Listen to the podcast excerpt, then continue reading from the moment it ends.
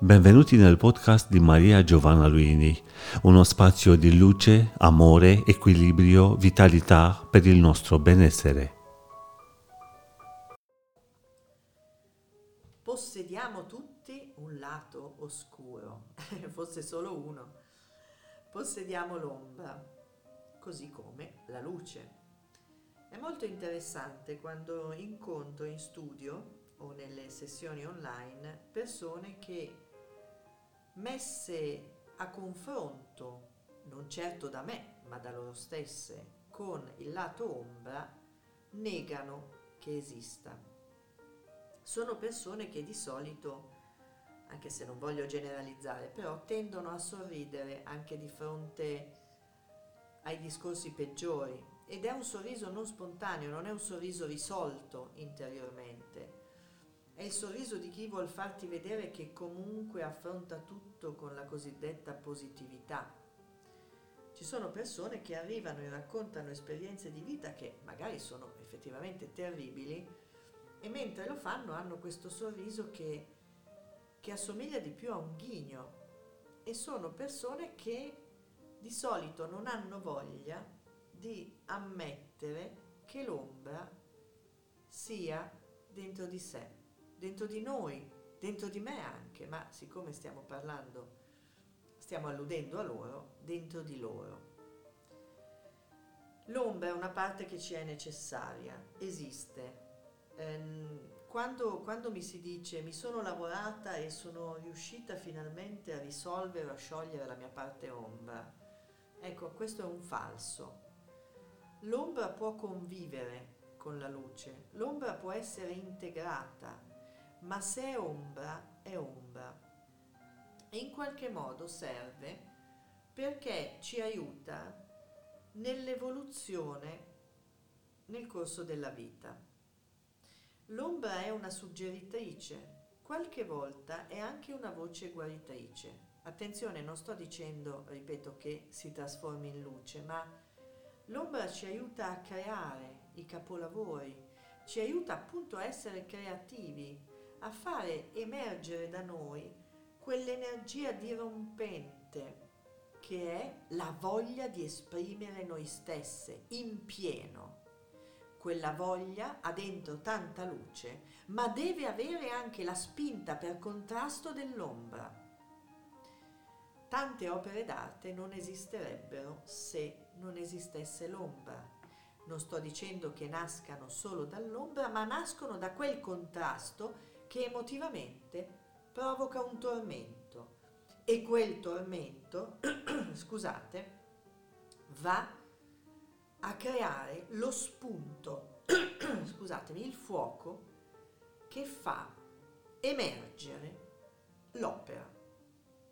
I libri si scrivono con la luce e con l'ombra, anche quando, come nella via della cura, si cerca di portare messaggi di luce, da dove arrivano questi libri? Ripeto, compresa la via della cura, compreso Parla come ami, compreso il grande lucernario, se non da un confronto interno tra la luce e l'ombra.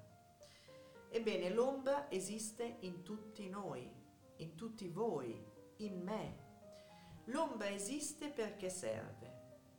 L'ombra ci fa avere reazioni che a volte non sono comprensibili che a volte poi giudichiamo negativamente. Ma guarda guarda, per esempio nel percorso di una terapeuta, di un terapeuta, a volte l'emergere dell'ombra con i pazienti risulta più curativo rispetto a un approccio di luce.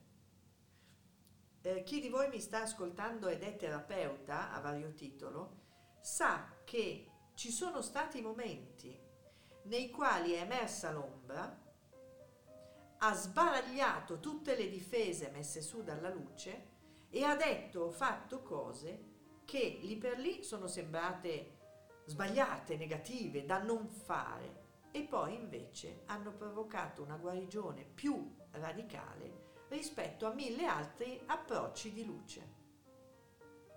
L'ombra è un mistero, lo è per me come lo è per voi. Nella via della cura, il capitolo 21 si intitola Affiorare, che con la mia R è abbastanza un impegno di per sé. Affiorare significa diventare capaci di lasciare emergere da noi tutto ciò che è la voce interna. Parlo sempre della voce guaritrice e anche della voce sabotatrice, il guaritore e il sabotatore. Dove andiamo a prenderli? Li lasciamo affiorare, li lasciamo venire su.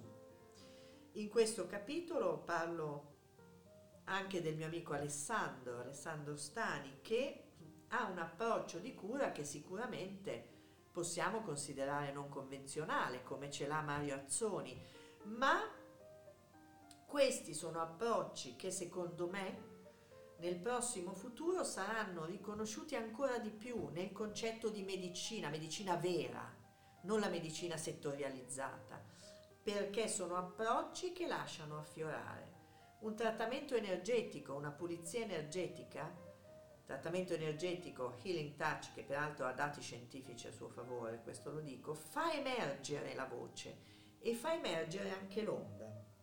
L'ombra viene su quando apriamo, quando apriamo la psiche, quando siamo disposti a vederla. Quando mi si chiede come fare per far emergere l'ombra, bene, i metodi sono tanti. In studio e online ne usiamo alcuni, altri colleghi e colleghe ne usano altri, oppure gli stessi ma in un altro modo, ma il momento fondamentale è accettare che esista, accettare che l'ombra ci sia. E fate molta attenzione perché la mente, la mente razionale è molto subdola. Quando si parla di ombra, la mente razionale di solito ammette che esista, ma inizia a elencare lati della personalità che sono apparentemente negativi ma accettabili. Eh, vi faccio un esempio di descrizione eh, illusoria e anche sbagliata di un'ombra da parte della mente razionale. E lo so, sono troppo generosa, sono troppo buona qualche volta eh, perdo anche un po' la pazienza, eh, soprattutto quando mi provocano. Ecco, la notizia è che questa non è l'ombra. L'ombra è qualcosa che l'intestino come organo fa fatica a mandare fuori. Chi ha problemi intestinali ce li ha perché l'intestino metabolizza, manda fuori oppure tiene dentro non solo i nutrienti del cibo, ma anche le emozioni le ombre, le ombre finiscono nell'intestino perché noi non le vogliamo vedere. Le ombre sono contenuti, sono pulsioni, sono parti di noi spesso indicibili che non vorremmo raccontare neanche a noi, che non ammettiamo di avere. Un esempio, l'invidia. Alzi la mano chi di voi è invidioso. So che non la state alzando, io l'ho alzata perché la notizia è, questa è un'altra notizia, io provo invidia. Quella è una parte che in me considero ombra e se negassi, come stanno facendo molti di voi e molte di voi, di provarla, metterei nel mio intestino, nel mio corpo fisico, nella mia psiche un'altra bugia. Ecco l'ombra. L'ombra maggiore non è l'invidia, l'ombra maggiore è negare di provarla, perché è normale. Ecco, l'ombra è scomoda, è scomoda per me mentre ve ne parlo, è scomoda per voi mentre ascoltate, ma è una parte che ci serve, è una parte che non può essere trasformata in luce, può essere illuminata nel momento in cui la guardiamo, cioè metto lì la lampadina, accendo la luce del cellulare e la metto lì, così la guardo. E allora nel capitolo Affiorare, il ventunesimo della Via della Cura, il libro edito da Mondadori, parlo di contenuti interni che affiorano. Affiora anche l'ombra. L'ombra è capace di cooperare alle nostre relazioni, alla nostra salute, alla malattia, alle opere d'arte, a tutto ciò che facciamo o non facciamo nel mondo. Ho imparato a bloccare la mente quando è disfattista e toglie ai pazienti le possibilità di sopravvivenza. Se mi chiedete se abbia visto guarigioni in momenti estremi, quando ormai tutto sembrava perduto, rispondo di sì. Non si tratta della maggioranza, ma esistono. Questa è una, ca- è una frase che ho preso a caso dal capitolo Affiorare e fa parte della mia esperienza. L'ombra ha anche un ruolo nelle guarigioni, anche nelle guarigioni fisiche che non ci aspetteremmo. Non cercate terapeute e terapeuti che manifestino solo la luce. Ne esistono, sono meravigliosi, ma non è quello che crea l'eventuale guarigione che affiora da voi. Luce e ombra devono integrarsi.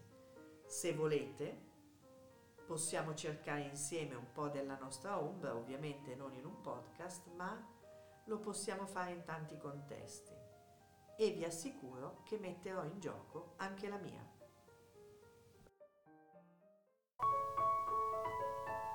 Avete seguito un podcast di Maria Giovanna Luini. Per una nuova dose di benessere ci trovate qui con nuovi appuntamenti.